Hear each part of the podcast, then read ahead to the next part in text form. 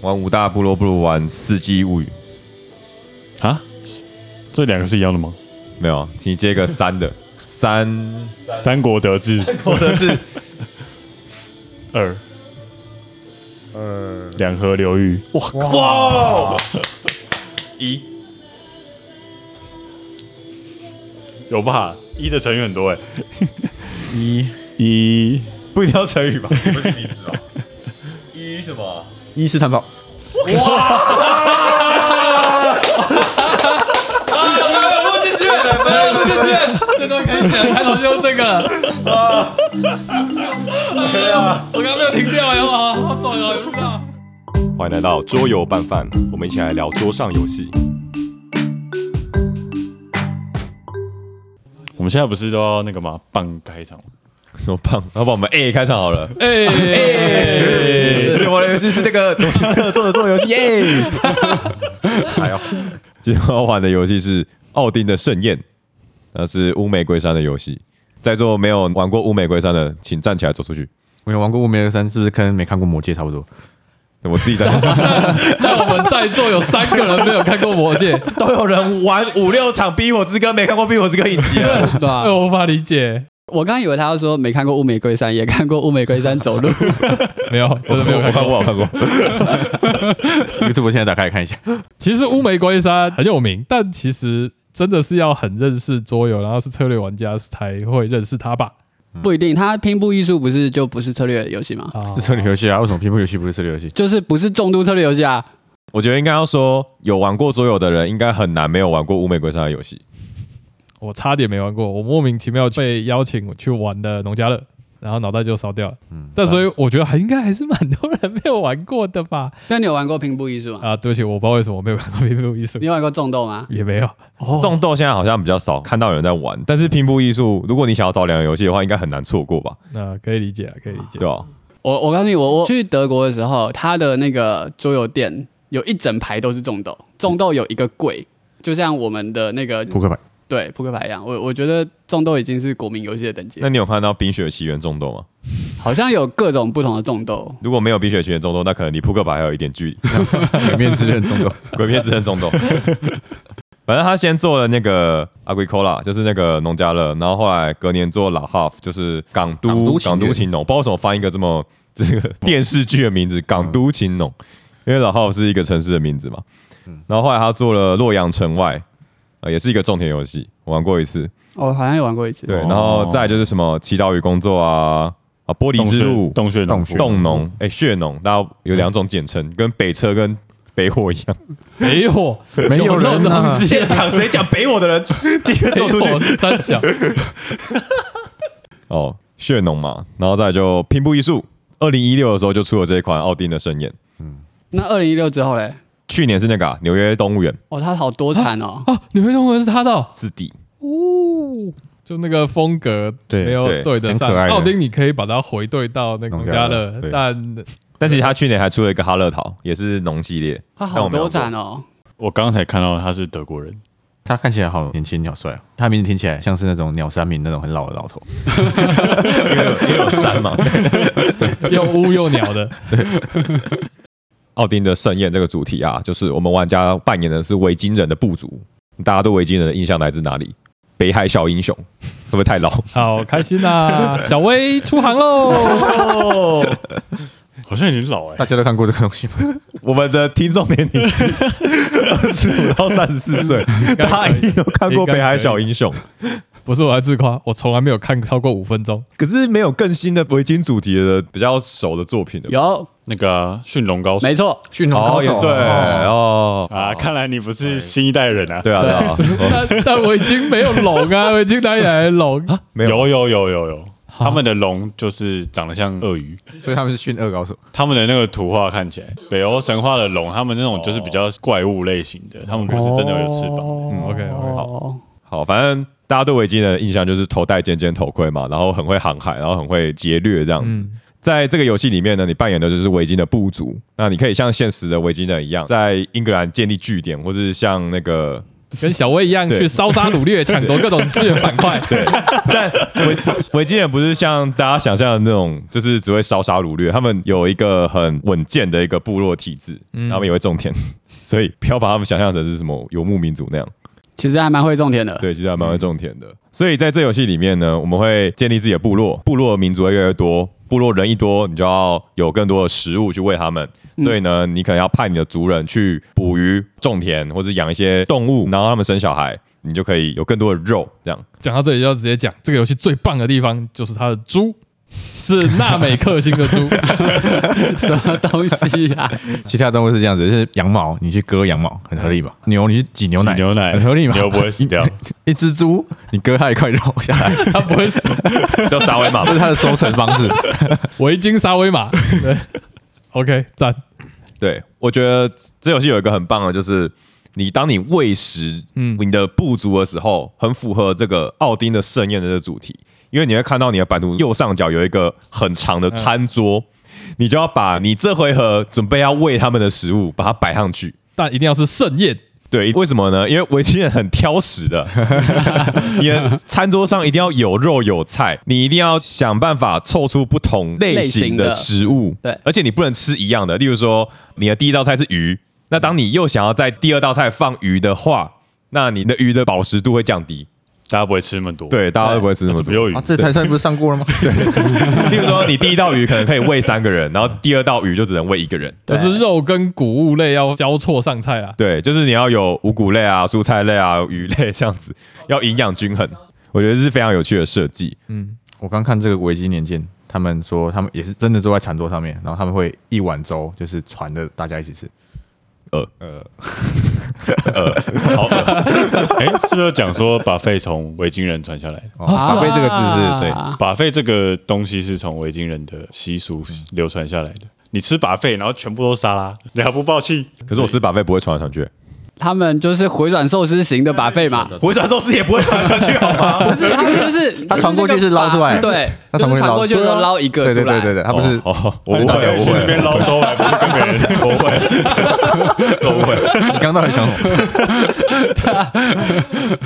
呃那我觉得它最大的特色就是它是有六十几个公百格的一个工人摆放游戏，对，我第一次听到也是这种，而且六十几个是从第一回合就摊开来给你了哦，你你可以从第一回合开始从这六十格里面选一格要去做这样。当他们开始帮我讲解规则的时候，我一看到这六十几个，我的脸就已经揪的跟酸梅一样了。就是六十个哦，六十个所以你们有玩过比《奥丁的盛宴》的这个公版的这个格子更多的游戏吗？没有，完全没有。几乎没有哎、他一六年初我就玩过，到现在还没有突破。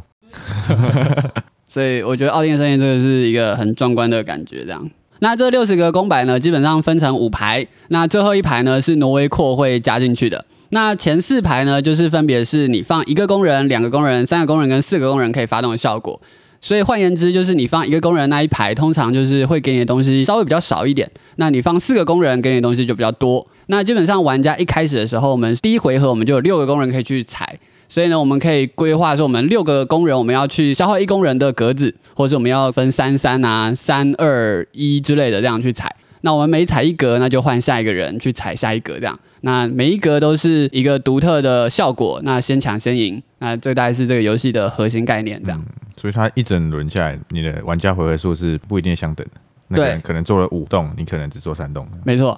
嗯拖到最后的人，他就会会成为下一回合的起始玩家。嗯，那因为有些玩家会很早就把工人用掉嘛，所以今天如果你是最后一个把工人用光的玩家，那你就是成为下一回合起始玩家这样。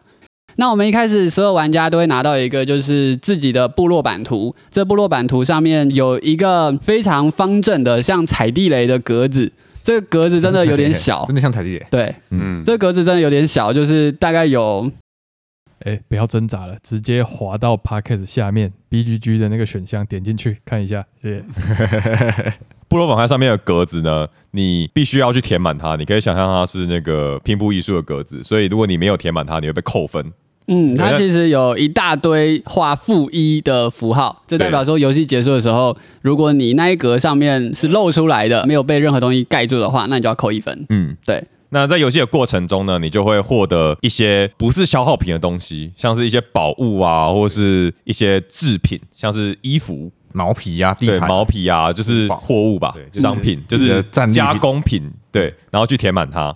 所以在这游戏的过程中，你会有不同的策略去获得这些加工品或是宝物。嗯例如说，如果你想要有羊毛的加工品，你就得养羊、养动物，或是去做贸易。嗯那如果你想要走的是刻板印象式维京人玩法的话，嗯那你就要想办法筹备你的战船、你的战力，然后到欧洲去掠夺这样。像这个游戏一开始，其实每一个人都会抽一个起始职业。然后我就是狂战士，我就完全不想养羊，也不想养任何的牲畜，我就直接开船出去抢墙。烧杀掳掠，抢王冠。嗯，没有抢到。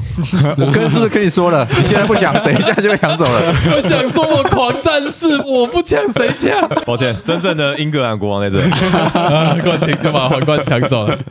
好，刚刚说的所有东西，就是不管是什么毛皮啊、地毯啊、马、羊、猪、皇冠什么东西，它们都会有一个具体的形状。这个形状就是可能是矩形或者是不规则形都有，然后这些形状你就可以把它盖到你的版图上。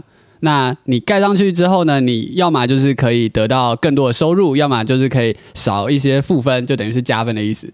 那基本上游戏有规定说，就是每一回合你盖上去的话，你就不可以再改变你已经盖上去的板块了。嗯，那维京人呢，他是不会安分守己的把战利品带回自己的部落就好，他一定还会想要建立海外的据点，就像现实的维京人，他会在。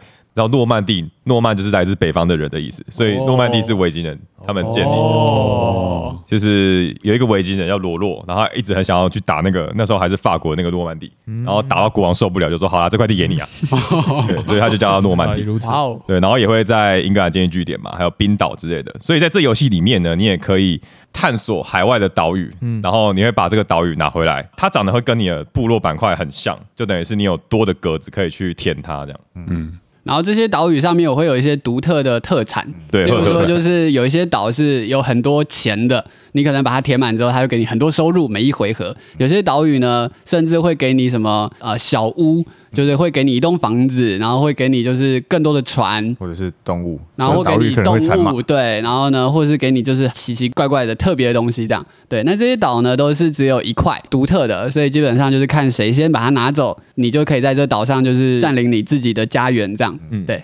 而且那个岛的名字都是现实世界的地名，像什么斯凯岛、另一个左右斯凯岛，嗯或者什么熊岛啊、冰岛、格陵兰岛，对，格陵兰岛什么的，对对。我觉得是蛮有趣的。这个岛可是越远，它就需要越好的船才能去到那里。嗯，岛有分 A、B、C 猪四大类型，然后呢，一开始我们就是 A、B、C 猪其实都开出来了，只是像 A、B 的岛屿通常都是呃比较容易去的，你只要用一艘可能捕鲸船就可以到达。哦，对，那 C 珠的话，通常就是你需要用可能 Level Two 的船才可以去。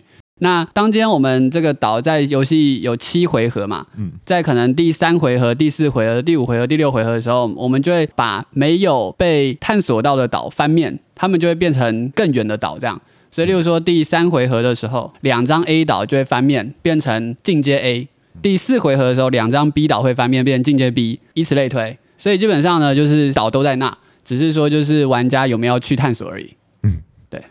基本版是只有四座岛，啊但是我看到挪威扩充的规则说，他说四人游戏可以加四座岛，再加原本的四座岛，哦，所以就有八座岛，就有八座岛可以可以选。对，刚刚讲到特产，那兰斯刚刚拿那个恶心的岛，为什么会生房 子？那肯定是那个岛的岛的都特是产是建房筑子师 嘛，建筑师之岛，水之西岛生产。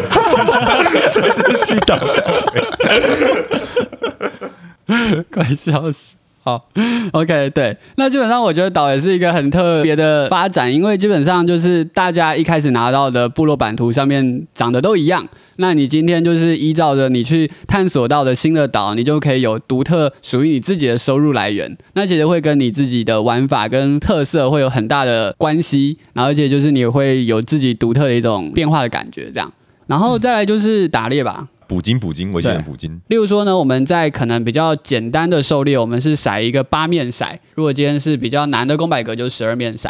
那我们骰到数字越低越好，它就是我们遇到动物的血量。那如果今天呢，它的血量是二，我就要支付两个相对应的需求素材，然后可以把它杀掉，它就会变成资源给我这样。那另外一种就是也是骰骰子的公百格，但是反过来就是我们去抢劫或是去 掠夺，对，那这时候我们也会骰骰子，但是骰子的点数是越大越好，它是我们的那个掠夺点数。当今天我们骰到可能八，那我就可以抢 level 八的神器或物品这样。那这个数字越高，代表说它的那个物品大小越大，这个大东西我就可以拼在我的那个版图上。我们掠夺的顶点就是英格兰的王冠，对它要十六点，因为你想想看，它是十二面骰，所以最多只有十二。对，那剩下的你就要靠自己的一些武器，或是靠你船上的战力去加上去，加到十六。而且英格兰王冠除了它占的格子比较多以外，它还会给你额外的两分，因为就是一个终极目标的概念。嗯，对，狂战士高尔，他只要舍弃他自己战船上面的铁矿，就可以增加攻击力。狂战士高尔觉得这场游戏没有人有能力去拿到那个皇冠了，没想到 狂战士高尔隔壁的这种田的冠 廷，甩了一个十二面骰，骰出十二。情何以堪？哎，这英格兰王冠怎么掉在地上？我马上把它捡起 来。 这个烂骰 game 啊，气死我了！其实很少看到欧式策略游戏有骰子骰子，嗯嗯对。但是我觉得它在这游戏里面，它骰子不会让你觉得好像真的很靠赛，因为它会让你骰三次，对，没有任何条件，它就是说你可以骰三次，但是你必须接受后面的结果。对，你可以决定说，哎，我现在不骰了，我就接受当下结果，或者是我不要现在结果，我骰新的。 对，妖言惑众的兰斯有什么话好讲？我看到你八面骰，你才五，它一定大于平均值，所以你应该再继续骰下去。好，再猜八。 兰斯连续讲了两个人，两个人都被兰斯害死。但是就是那个维基的里面的那种巫师，我觉得没有问题，你应该再赌一次，幸福就等着你。然后就爆炸了，这个游戏把维京人讲这么坏的没关系的吗？ 维京人不是去抢劫，就是去 偷东西。不抢劫怎么抢得到一个领地 ？OK，抢到国王都说：“哎、干，不要抢了，拜托。”对啊，其实不止让你重骰，而是你不管是打猎或者是去烧杀掳掠，你失败了，其实都还是可以拿回相应的一些资源的补贴。不会这么的不舒服。对，假设你今天失败了，你可能没有打成功，或是你没有抢成功，那其实甚至还会退你的人回来。你看，原本派四个人出去，连续骰了三次骰子，结果都是十二，遇到魔王精，他就可以让你退回两个人，你之后的回合就可以再多派两个人出去，这样子，对，至少不会那么费动这样。对，所以不会有这么痛苦的那种烂骰的感觉。嗯，这游戏还有一个特色，就是在这游戏里面，它的这些货物它是有分品质的，橘色就是我们种的农产品，然后红色是第二高肉类制品，可能动物的颜色。对，然后绿色是什么呢？初级加工品。咱们毛皮啊或者鹿角割下来就可以用了。嗯，就是你可能只要稍微揉皮啊，或者是洗一下就可以吗？用的那听起 种。来好像简单，其实没有简其 单实。没有，叫我做我也不会啦，但是 它看起来就很简单嘛。等一下那个羊皮师傅过来说，你才初级， 我做这个会这么辛苦。 好，然后蓝色就是一些更精致的珠宝啊，对下次你可以把羊毛变成一个高级地毯，地毯就是蓝色的这样子。对，因为我们刚刚其实很常去用，就是它有一排是叫交易交易牌交就是易，你可以把农产品橘色的变成红色的肉制品，对，就不知道你怎么说服别人跟你这样交易的，或是把一些绿色民生用品直接变成高级的珠宝，维京人也懂那种用回纹针换到一栋豪宅的概念，不是啊，看我就就哎给你，武力交易法，好好。对，所以就是类似升级的概念，把最烂的橘色一路一路升级到最好用的蓝色。为什么会说越升级越好用？就是因为像农产品或者是肉类，它其实不能够被随意喷放在你的个人起始的那个地图上面对。就算你升到绿色的初级制品，它也会有一些相应的限制，像是绿色的物品不能够相邻拼放。嗯，最高级蓝色物品它就没有限制，你就可以任意的相邻拼放，你会就会有一些动机去想要升级这些物品。我想到一个比喻，它很像那个《动物之声》上面那个岛屿评对对没价错，就是你把你的岛放一些东西上去，然后去找西施会，然后跟你说你的岛屿是好还是烂， 高然分后高所分。以你不能放那些低级的物品上去，对对因因为为它会腐败，对你放一个肉在那边，西施会看到就干这是什么东对西，对，对 这是隔天来它就坏掉了这 样。我的代代入感是，这是你在岛上炫富，你要邀请别人来做客的时候，哇，你怎么岛上有这个珠宝？你岛上怎么有这个王冠？这个呃然后你岛上有有块肉，它是不行的，这是不行哎、的。 你的肉掉了，你知道这画面能看吗？客人来这里看到一堆 苍蝇，对，所以就是岛屿评价的意思。对，他会只能放高级货。对，但是食物其实还有一个地方可以放， 就是这游戏还有提供你呃，你可以盖木质的房子，嗯对，还有点像是小屋粮仓的感觉。对对，就是你可以把你的食物啊、农产品放在里面，对，那去加分或是去获得一些收入这样。嗯嗯嗯嗯嗯，只要在房子里面，食物就不会腐败。啊，对，呃那个《牧场物语》的那个设定，好，那这个游戏的那个游戏的目的是什么？ 哎、反正最高分就获得了。这个分数从哪来？ 呃，有几大分数来源哦，你的船只会有分数，然后你移民就是你的维京人在欧洲可能有一个据点的，就是等于是殖民嘛，所以你们就会有派船分过数。去殖民它。，对你把你的人派出去这样。，对，因为它也是你的部族的，嗯，然后呢，你探索到的岛屿也会给你分数，然后你盖的就是木质房子也会给分，你养的动物都会给你分，你的职业卡牌有一些会有分数这样，然后你的钱也是有分数的，还有那个独一无二的英格兰皇冠也会有两分。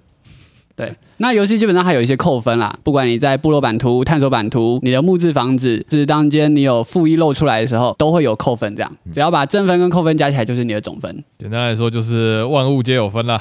嗯刚刚漏讲那个动物啊，像在乌玫瑰山的那个农家乐里面，它的动物也是会生小动物的。哦其实我头几次玩桌游，然后玩农家乐，看到这个设定， 我觉得很棒哎、因为我喜欢玩牧场物语，嗯但我没想到农家乐这么难过， 因为我觉得很苦。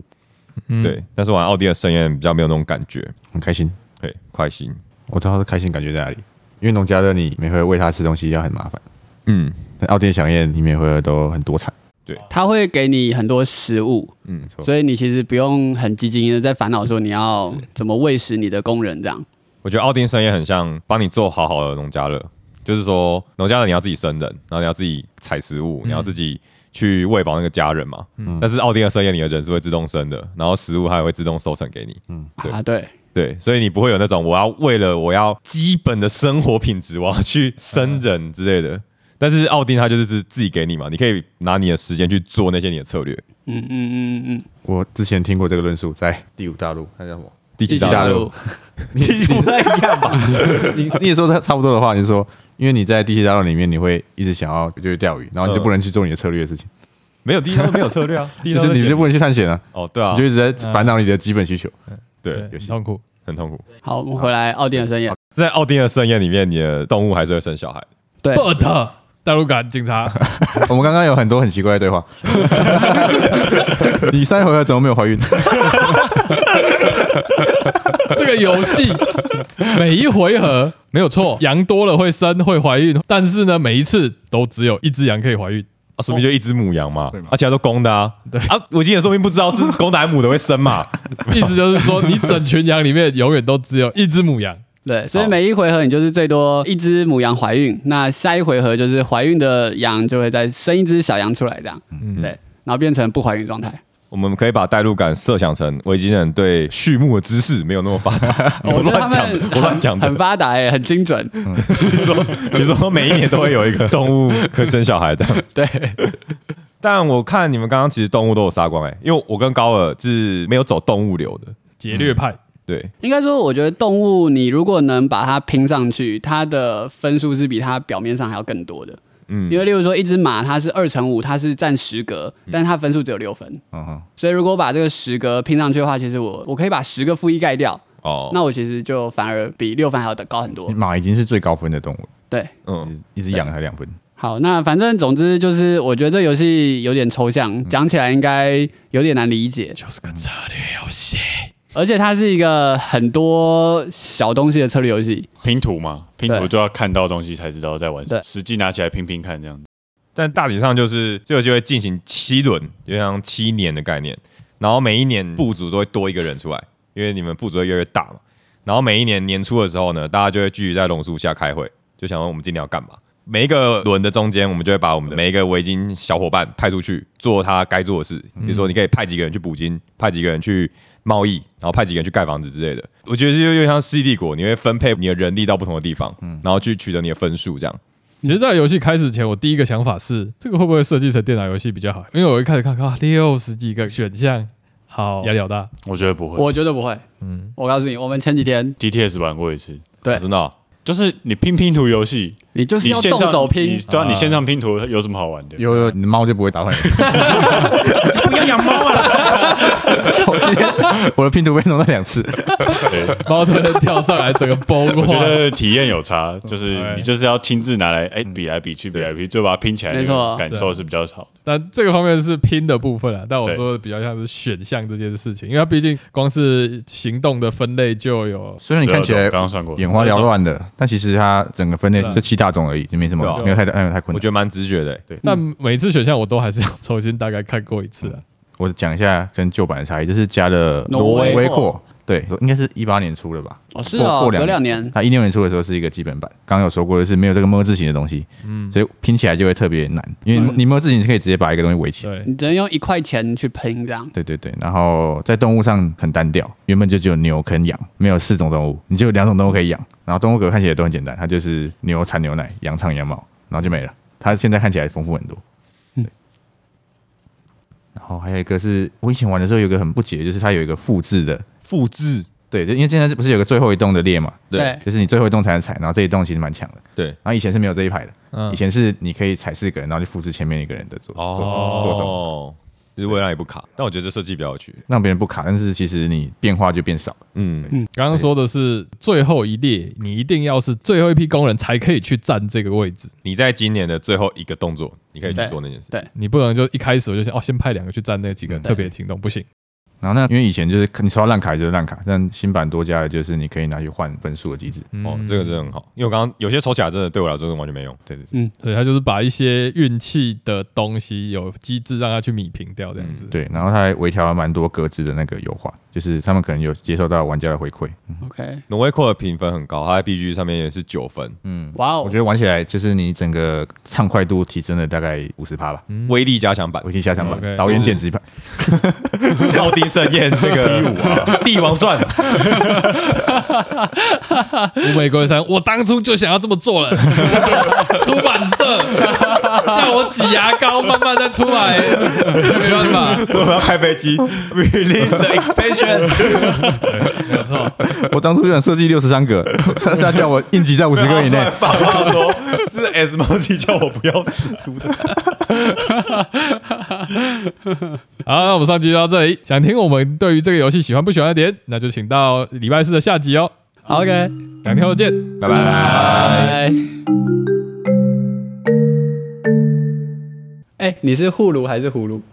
哦，你是说打牌的那个你是葫台北芦，啊？葫芦吧，你不是台北人，你不是台北人，你不是抓到台北人了，抓到了，你是哪里来的？不是，会等一下讲三户，哦， 对，但对，三户，哦但葫芦就葫芦。对，三户。好，你是台北人，好，这段剪掉。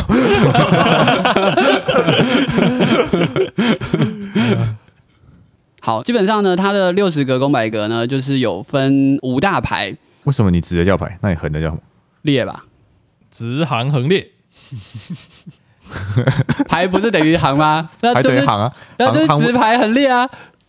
直行很 row 跟 color，但我从来都不知道 row 是横还是 我知道， 你知道我们行列跟中国是反过来的，我们弱应该是行，啊，行我们烈应该是蓝，中国是反过来的，行跟烈是反过来的。哦，中国是反过对来，对对，你跟他讲行，还是这个他是你的烈，中国人说的行是烈，就跟上一次跟菜鸟讨论的什么，到底是一轮还是一回合，到底谁比较大？就是 round 跟 turn， 好了，算了，呃，这一段这段偷偷剪掉。哇，我要重新讲一次。